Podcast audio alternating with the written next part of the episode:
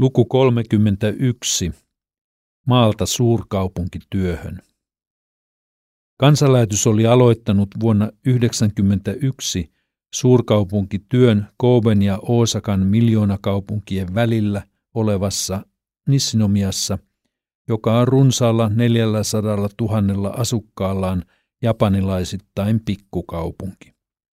Itse asiassa tällä kansan alueella on yhteen kasvaneena noin 50 kaupunkia, joiden yhteinen asukasmäärä taitaa ylittää 20 miljoonan rajan. Nisnomia on 15 minuutin junamatkan päässä molempien miljoonakaupunkien keskustasta ja on hyvien yhteyksiensä tähden suosittu asumispaikka etenkin lapsiperheille. Kaupungilla on jopa vaikeuksia järjestää kaikille lapsille koulupaikka, koska kasvu on ollut liian nopeaa viime vuosina. Nisnomian työn aloittivat Sakaria Pirkko Valkama vaatimattomissa vuokratiloissa, jotka löytyivät valtaväyliltä sivussa olevasta kristityn perheen talosta. Alkavassa työssä on ollut monta kivuliasta vaihetta. Etenkin 95 tammikuussa Kooben suuri maajäristys koetteli paikallisia seurakuntalaisiakin fyysisesti, mutta jätti myös pysyviä henkisiä traumoja. Nisnomiassa järjestyksen uhreja oli yli 900 ihmistä, kaikkiaan yli 6000 koko tuhoalueella. Vuokraisänän liiketoiminta joutui jyrkkään laskuun.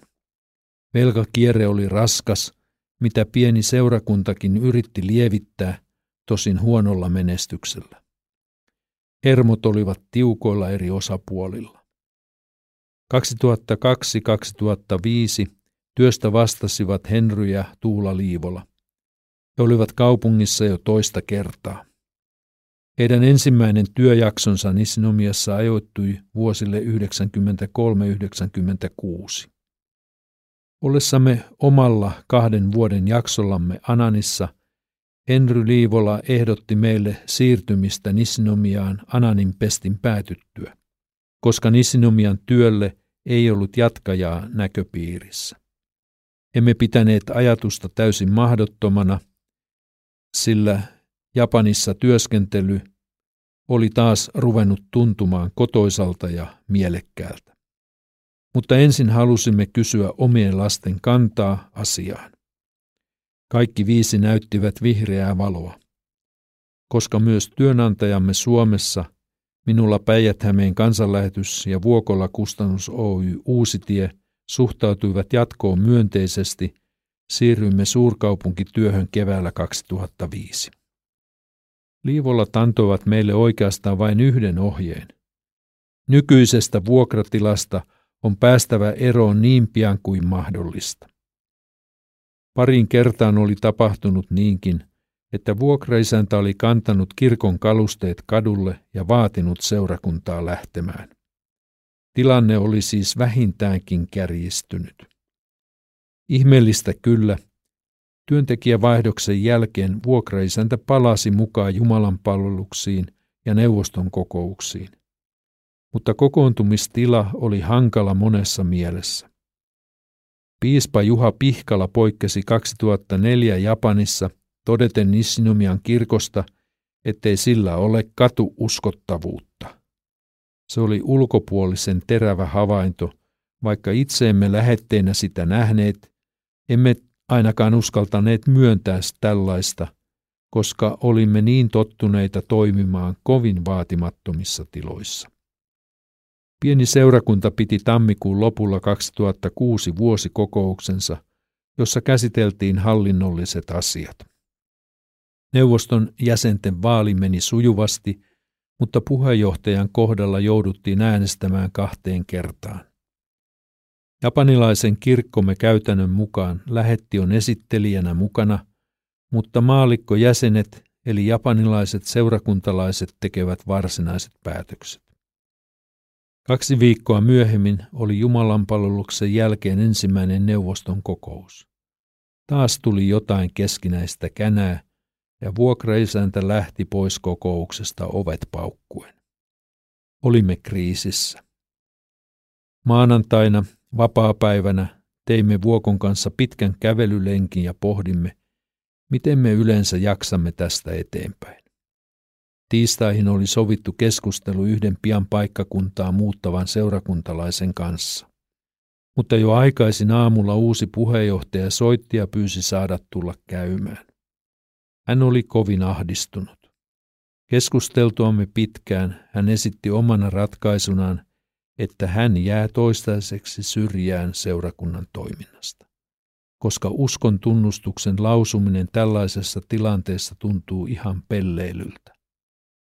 Rukoilimme kolmistaan, itkimme ahdistustamme ja uskoimme itsemme ja toinen toisemme Jumalan armon haltuun. Toisen seurakuntalaisen tapaamisen jälkeen keskusteli Vuokon kanssa etsien ulospääsyä umpikujasta. On tehtävä ratkaisuja. Näin me emme voi jatkaa. Kohta koko lauma hajoaa. Neuvosto ei kykene tällä hetkellä tekemään kipeitä päätöksiä.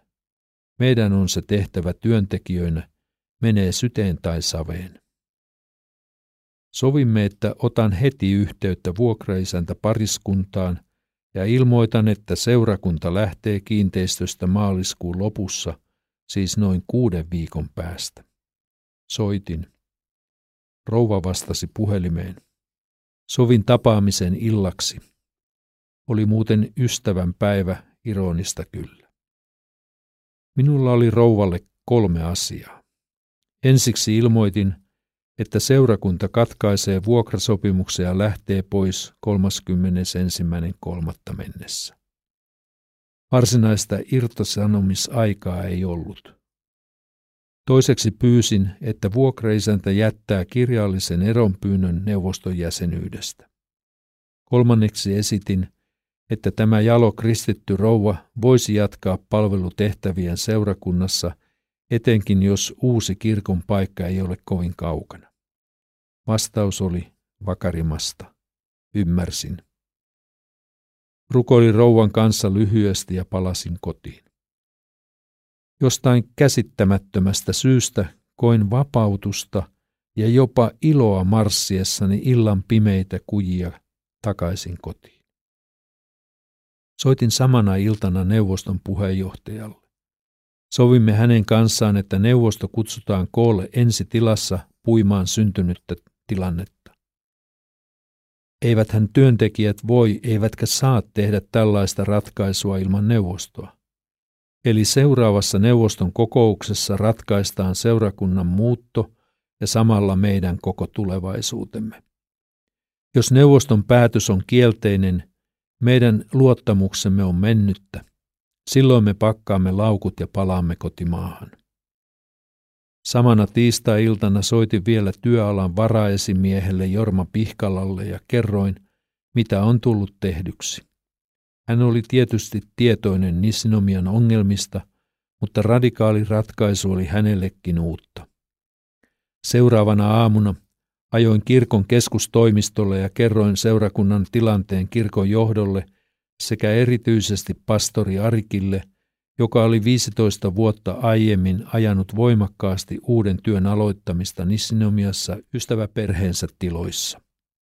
Totta kai Ariki oli myös yllättynyt asian saamasta käänteestä. Neuvosto pääsi koolle seuraavana lauantaina ja kokous pidettiin kotonamme, ei kirkolla.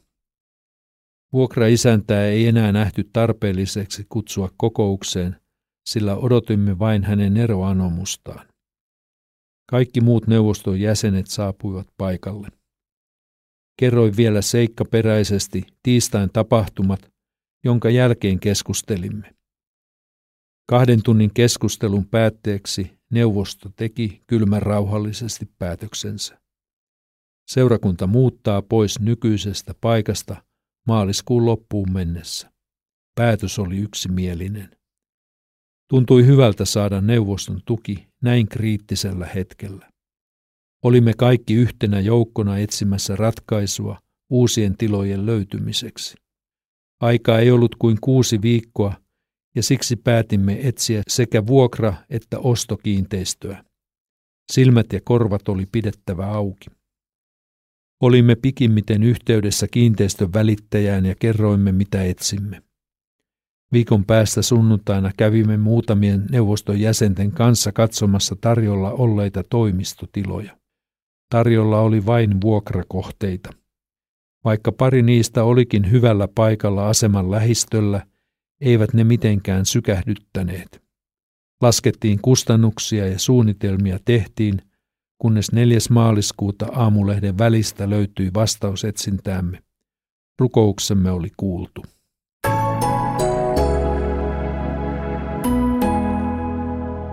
Kustannus Oy Uudentien Japani yllättää yhä uudelleen, lukija Seppo Vänskä. Haluatko lisää samankaltaista sisältöä? Tue työtä osoitteessa www.klmedia.fi. Tiesitkö muuten, kansanlähetys on tehnyt lähetystyötä Japanissa jo vuodesta 1968. Lue lisää osoitteesta kansanlähetys.fi.